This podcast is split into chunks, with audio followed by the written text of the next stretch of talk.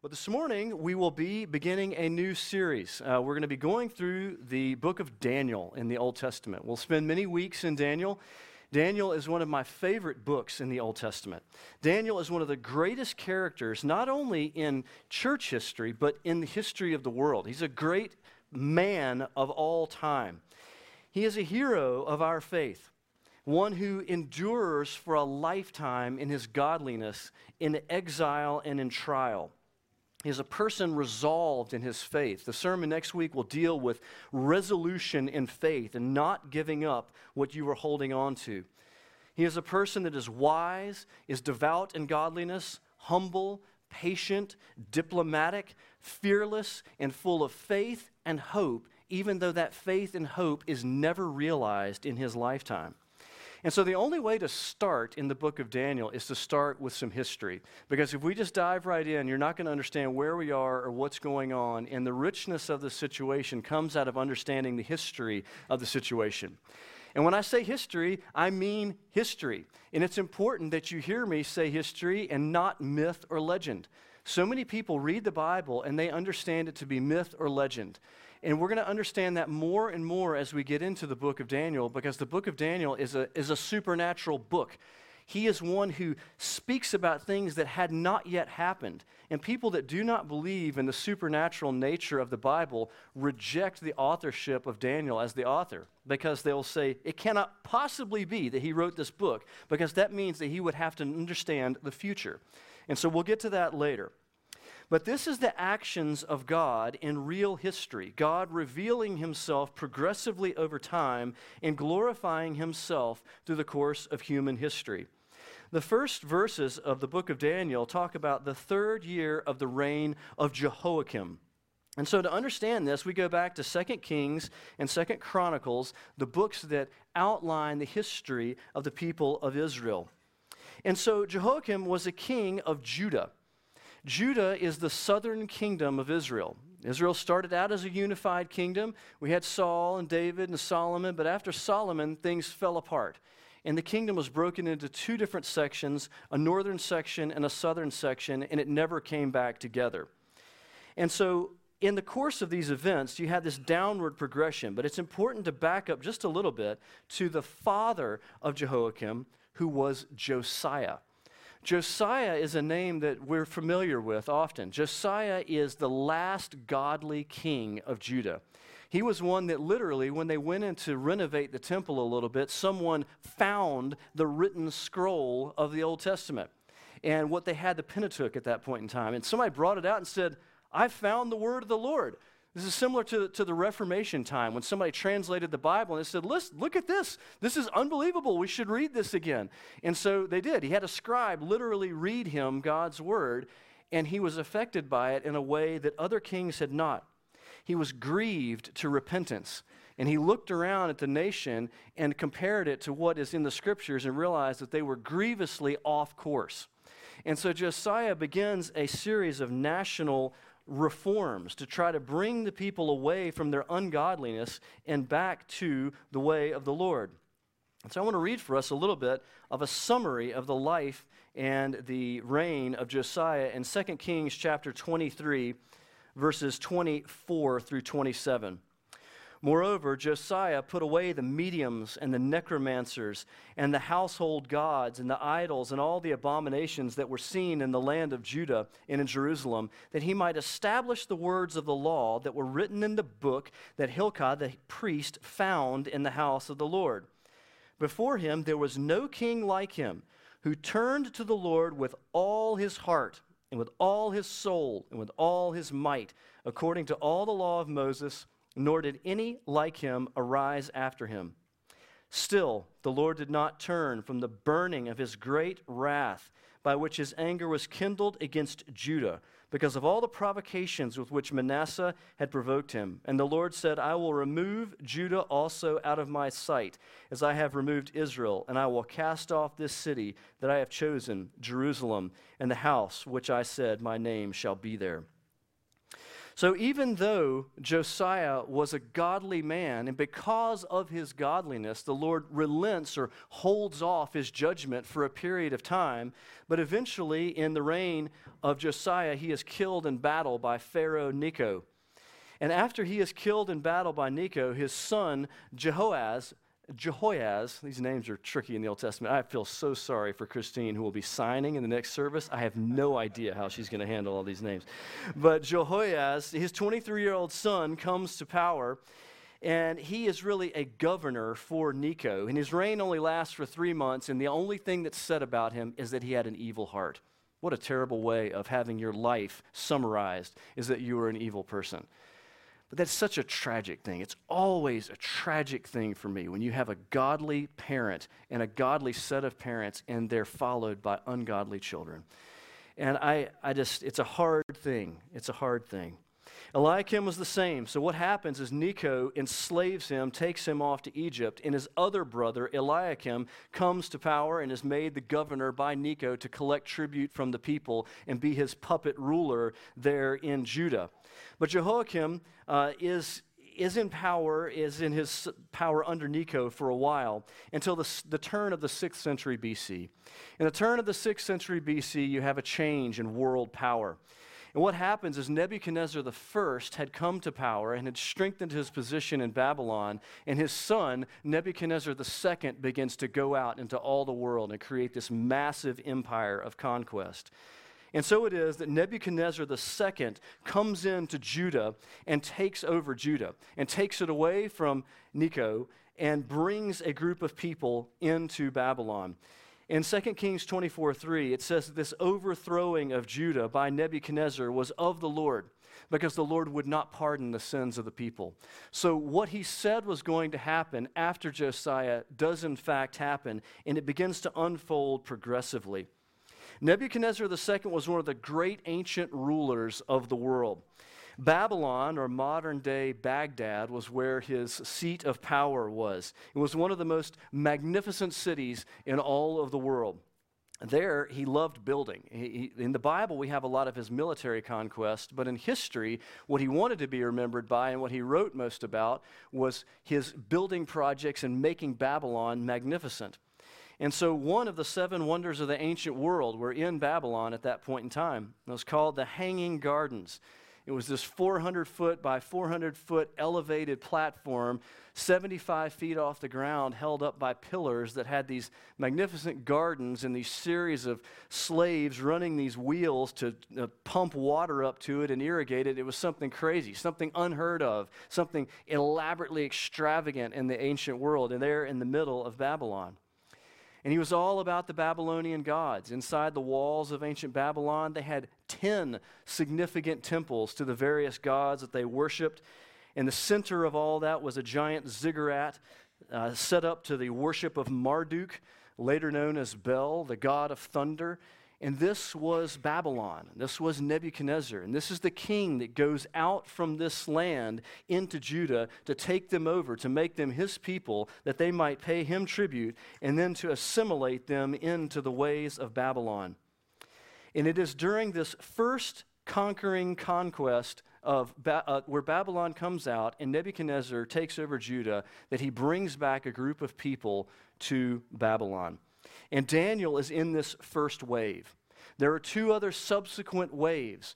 There's one under Jehoiachin, and then a last one under Zedekiah, where Babylon eventually grinds down Judah to nothing, where all the walls are torn to pieces and the temple is torn down, and there's absolutely nothing left of the nation. But Daniel doesn't go out in that wave, he goes out in the first wave. And so there's two narratives happening in the book of Daniel. There's a national narrative, what is happening with this nation for all of its generational ungodliness and wickedness. And then there's a personal narrative of what God is doing in the life of Daniel and each of his friends. There's a macro narrative and a micro narrative, the big picture and then the particulars of people's lives. And I really want you to understand and see that the national movement is determined by individual faith a nation doesn't just move along as something that is just itself. It's, it's not an entity, it's a thing made up of individuals. This country is made up of people like you. Every individual person here makes up each one of your families, and your families make up communities, and communities make up nations. And so, what is happening to Judah is happening because of the individual hearts of people turning away from the Lord.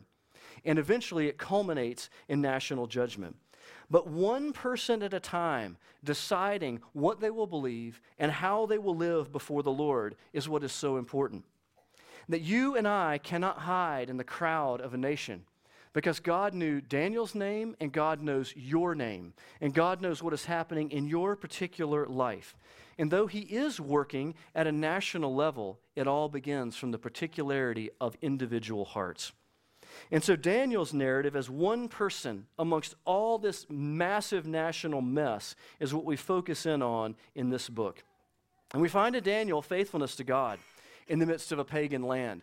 He's taken out in the first wave, which leads us to believe that he was the best of the best what he does is he scrapes off the cream of the crop, the upper echelon of society, and as we're going to see, takes them in to assimilate them, to make them different in trying to change all the culture. So whatever family he came from, or whatever he, whatever background he had, he was considered to be the most important, or one of the most important people to take in and assimilate early. But what we find with Daniel is wholehearted, uncompromising godliness. And that's the part of Daniel that really was brought out to me as a young man. And my mom taught me about him. I was taught about it in Sunday school on the backside of this wall here where the children will be taught next hour. We all learn about the godliness of Daniel. But I'm telling you, the other part of Daniel has jumped off the page for me over the past few years in a way that it made no, it made, had no significance to me at all when I was younger. The other part of Daniel's life is that he was a lifelong government bureaucrat. Okay? And I'm not joking. He was a, a servant of kings, of wicked pagan kings, a series of kings over a lifetime. And it was in that context of being a government servant that he was also uncompromising, godly, and wholehearted in his devotion. And that's fascinating, especially for this church. We have so many people in this church that work in some way for the government or in connection with the government. And we struggle constantly as we see our government becoming more and more ungodly. What in the world does it mean? How can we can we bridge this divide? And I think there is so much to learn from Daniel in the way that he conducts himself for this church and the people of this church, and I look forward to exploring this over time. But he endured. The other part about Daniel's godliness is it was no flash in the pan. He endured over a lifetime. As we progress through this book, we'll find him from a very young man to an old man. He is full of faith, but his faith is never realized. Often we look at his faith and we see how much he believed God and hoped in God for the future, but we take for granted, I think, that he never saw Jerusalem restored. He died still a captive in Babylon.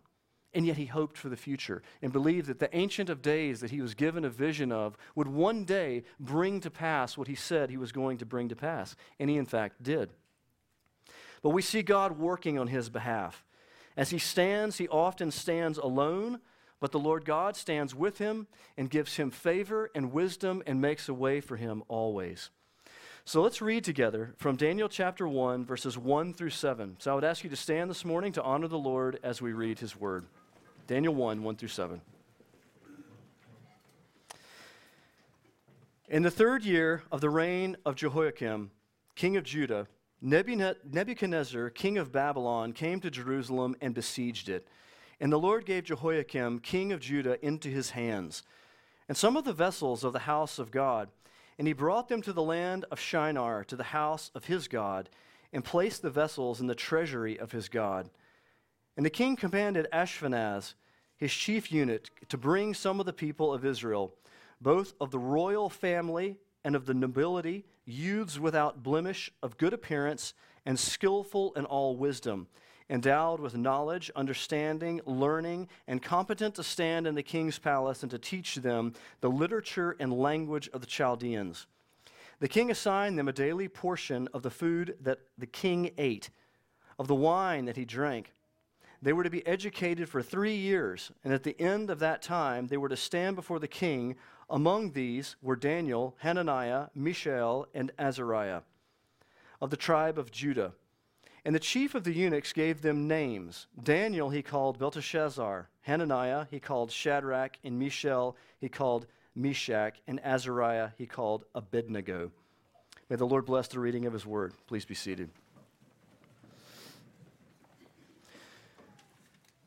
Well, we've gone through the history, and when Nebuchadnezzar comes in and takes over Judah in the capital city of Jerusalem, the temple which is there, it says he takes in verse 2 some of the vessels out of, some of the sacred things out of their temple to symbolize the fact that he is now controlling or, or taking over, and his God is more powerful than the God of the Israelites. So he's going to humiliate them.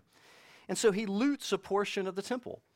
And I think it's good and right for us to ask the question if God is Almighty God, how can his temple, the place where he displays his presence, be taken over by a foreign power? Why doesn't he do something about this?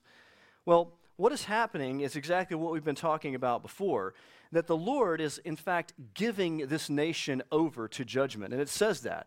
He gives over the king to the king of Nebuchadnezzar, to the king ne- to King Nebuchadnezzar.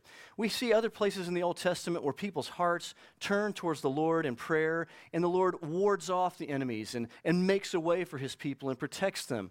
But at this point in time, we have evil rulers, and it has culminated in such a great evil that the Lord God is giving them over to their enemies as judgment and that he is in fact removing his glory and removing his presence from the people. And we need to understand that that's a part of God's judgment. When God removes his presence and takes away his Holy Spirit, then all we have is the corruption of mankind left over and the immediate infighting and, and roiling and, and, and breaking down of society through the removing of the restraining presence of God's Spirit is what happens here. So the temple has been abandoned by God. His presence is no longer there, it's just an empty building. And they come in and they take some of the things out and this is what is happening. But one of the, one of the ways that this is uh, described for us comes from Second Chronicles. I want to read this for us. Second Chronicles 36, 11 through 16. And in understanding this timeline, it's important because it brings meaning to what's happening here. That Daniel is taken off and over to Babylon in the first conquest. But what happens is we have these puppet kings that keep going on. And the last puppet king is Zedekiah. Zedekiah is ruled by Nebuchadnezzar. And it's during Zedekiah's reign that we have the, the prophetic ministry of Jeremiah. I don't know if you've ever read the book of Jeremiah, but it's a beautiful, wonderful, and important book. And Jeremiah is still calling for the people to repent, but he's telling them, listen, judgment is coming, and you need to be okay with what God is doing here. And Zedekiah hates Jeremiah. The way that he persecutes him is constant in that book. But this is important for us to realize that Daniel and Jeremiah were contemporaries to one another. Daniel is in Babylon while Jeremiah is in the decaying final stages of the land of Judah. But this is what Jeremiah writes about the attitude that the people ought to have toward what God is doing in removing his presence from them. 2 Chronicles 36 11 through 16. Zedekiah was 21 years old when he became, began to reign, and he reigned 11 years in Jerusalem. He did what was evil in the sight of the Lord his God. And he did not humble himself before Jeremiah the prophet, who spoke from the mouth of the Lord. He also rebelled against King Nebuchadnezzar, who had made him swear by God. And he stiffened his neck, and he hardened his heart against turning to the Lord, the God of Israel. And all the officers of the priests and the people likewise were exceedingly unfaithful, following all the abominations of the nations. And they polluted the house of the Lord that he had made holy in Jerusalem. The Lord, the God of their fathers, sent presently to them by his messengers, because he had compassion on his people and on his dwelling place. But they kept mocking the messengers of God and despising his words and scoffing at his prophets until the wrath of the Lord rose against his people until there was no remedy. It's a sobering passage, but verse 15 is the key. The Lord still has compassion on these people.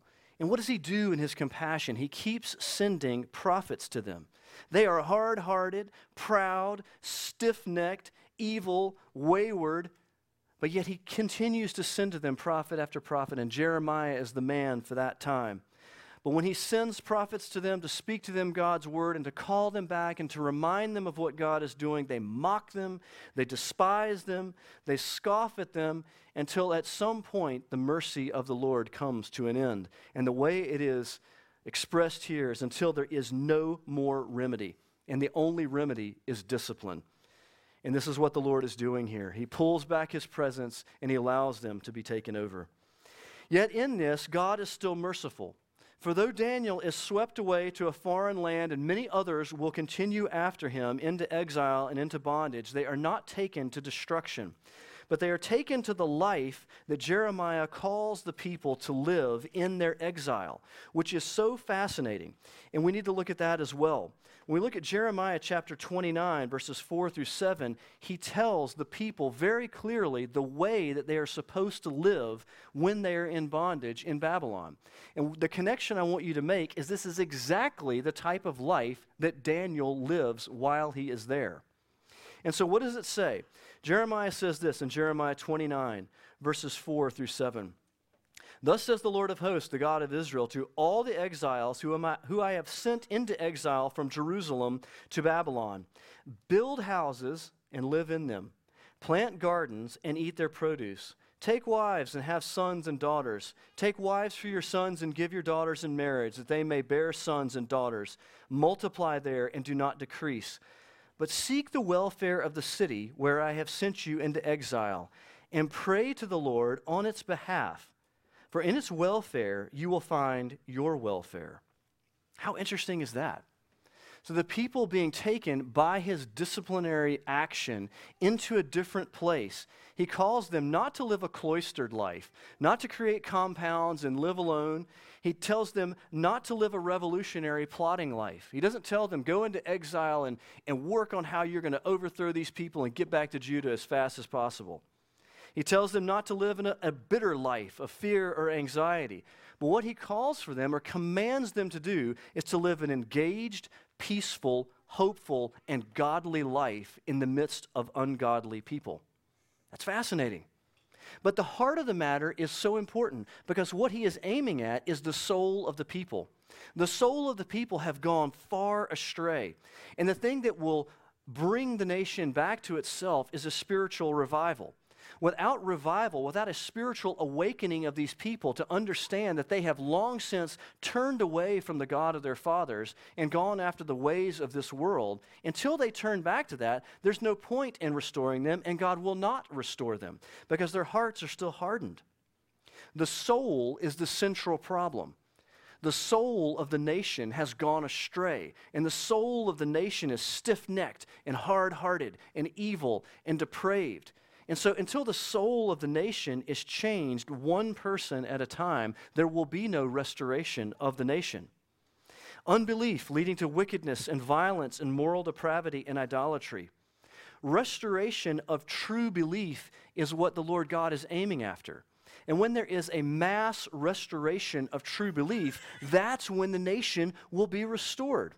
And so that's what Jeremiah is aiming at. Go and live in this land. And instead of focusing on other things, focus on godliness. Focus on living for the Lord where you are in the context that I have given you and love me there and serve me there.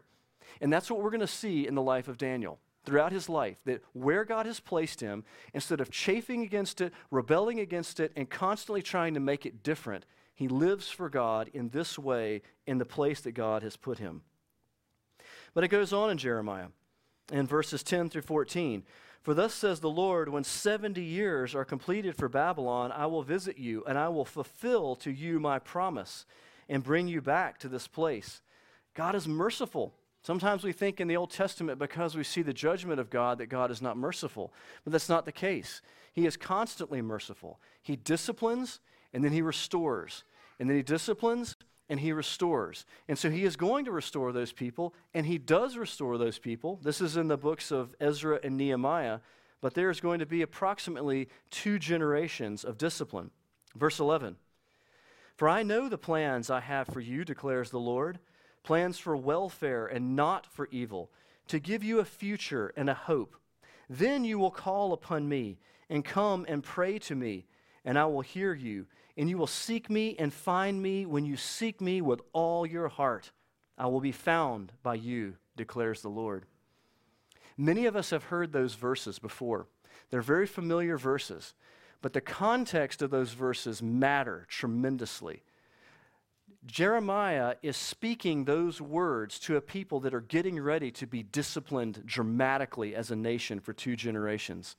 But they're words of hope for the future.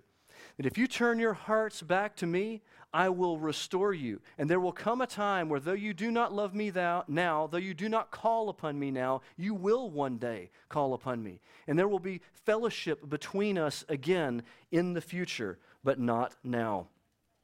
So God is merciful, but he is also disciplining. But until that time, the Lord always sustains a remnant. And part of the remnant that the Lord God sustained for the people is Daniel. And we know that Daniel is known by the people, even in exile, as a godly man. We'll get to that at, at, some point later. But the people understand that they still have a godly person in power and someone to look to. He is preserved by the Lord. But when we go back to Daniel, we see that verses 5 through 7 are the plan of Nebuchadnezzar to assimilate these royal nobility, cream of the crop people. When he skims them off the top of Jerusalem and brings them to Babylon, this is his plan for making them Babylonian. And it's a, it's a, it's a masterful plan. His plan is not to enslave them until they relent, because that causes people to bind up and, and fight. Instead, what he does is he brings them into the king's palace and he gives them all the best food the food from the king's table, the king's wine, the king's everything. Well, well, we're so glad to have you in Babylon. And I'm going to give you a little bit of everything that Babylon has. We want you to embrace and enjoy the culture of Babylon. And in fact, we're giving you a scholarship for three years to Babylon U. And you're going to go and you're going to learn all of our language and our culture and our ways and our languages. And you're going to learn our religion too and it's going to be great. And in order to get you started on this, I'm going to claim you by changing your name. And I'm going to give you a Babylonian name so that you understand that you belong here now and you're not going back. Daniel, whose name meant God is my judge, is changed to Belteshazzar, which means wife of Baal, protect the king. It's the, it's the female name of Baal, protect the king. Hananiah, which meant Yahweh is gracious, is changed to Shadrach, the command of Aku. Mishael, who was like God, is changed to Meshach, who is like Aku. Azariah, which meant Yahweh as a helper, is changed to Abednego, which means servant of Nebo. And so, what happens here is they are working over a period of years to change the way that these young men think to change their moral code, to change their loyalties. So, hopefully, at the end of this three years, they will no longer think of themselves as men of Judah, but think of themselves as men of Babylon. And that their loyalties and their thinking and their religion will all be changed as they become Babylonian. And I'll tell you, it's a brilliant plan, and it's a plan that hasn't changed much in two and a half thousand years. Because at the age of these young men, our current cultural plan for this, three years of cultural, educational, and religious reprogramming, is often called college, where young people are pressed hard in a very secularized environment to throw away their faith, the faith of their forefathers, to leave behind a biblical name that is often given to them, and to abandon the truth and to take up the overpowering spirit of the age and to accept a new moral order so that at the three years of after three years of significant labor and work on the mind and the soul of a young person that they come out totally different. And every single one of us have experienced this with certain young people going away and seeing them three years later and they're unrecognizable from who they were when they went in. And this is scary but this is not new. Because this is the fight for the soul of young people between this world and godliness it's amazing that Daniel's parents raised him in a way that taught him to be devout. And no matter what they did, Daniel would not give up his faith. And we are seeking to raise young people in this church that will have such a devout desire to follow after the Lord that they will never give up the faith of their forefathers. But this is not a new thing. In Rome, when Paul wrote to the church, he wrote to them about a similar situation because Rome had a strong, powerful spirit of its own age, its own gods, its own ungodly, violent, debauched culture. And it was pressing hard to have people accept that and believe it and live by it. And Paul was doing the same thing I'm telling you this morning, pressing against it, pressing back against it. And what does he write to the Roman church in Romans chapter 12, verses 1 and 2? He says this, and this is where we will close today. I appeal to you, therefore, brothers, by the mercies of God, to present your bodies as living sacrifice, holy and acceptable to God, which is your spiritual worship. Do not be conformed to this world, but be transformed by the renewal of your mind, that by testing you may discern what is the will of God and what is good and acceptable and perfect. Paul appeals to the people. I appeal to you. Do not be conformed to this world. This world is always striving to change your heart and pressing against you to press it into its mold that you might come out the other side and look just like this world. I want you to see as we go through many weeks of following the life of Daniel that Daniel, empowered by God in his spirit, had an equal and greater resolve to never be conformed to this world. He would never become a man of Babylon. He would always be a man of Judah. He would never follow after Marduk. He would always follow after the God of Abraham, Isaac, and Jacob. And there was nothing, literally nothing, that they could do or tempt him with that would ever cause him to leave these things away. But we see here at the end of Romans 12, it says, By the testing of your faith, these things will be discerned. And we have to see that in the life of Daniel as well. He doesn't follow after this path through ease, it's through testing. It's through great testing that Daniel shows himself true and strong. And so I encourage you to see as we begin in the book of Daniel that the kingdom of Babylon has long since passed away. I had to tell you about it this morning because you've forgotten about it and you didn't know anything about it. It was at one point the greatest thing in all the world, and now it's just a one page in the encyclopedia. But the kingdom of God remains, and the kingdom of God will endure forever. And so when you choose to follow after Christ Jesus, you are a part of a kingdom that will never end. Let's pray together.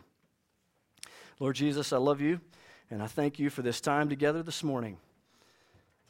We thank you for your work in our hearts. And I pray especially this morning for our young people. I pray for our college students, our teenagers, our graduate students, those that are very much in the thick of being uh, pressed by the world. Those that are in a college setting where everything around them screams that the, the Word of God is foolish and old and tired and worn out and backwards. And if you would just come with the spirit of the age and see what we have, and come, be a person of the world, and get rid of this faith of your fathers. I pray, Lord, that you would strengthen us and you would strengthen our young people and you would have them see beautiful things of you in your word, and that by your Spirit you would convince their souls that the ways of God are right and true and eternal, and they would not give up what is eternal for what is passing in this world.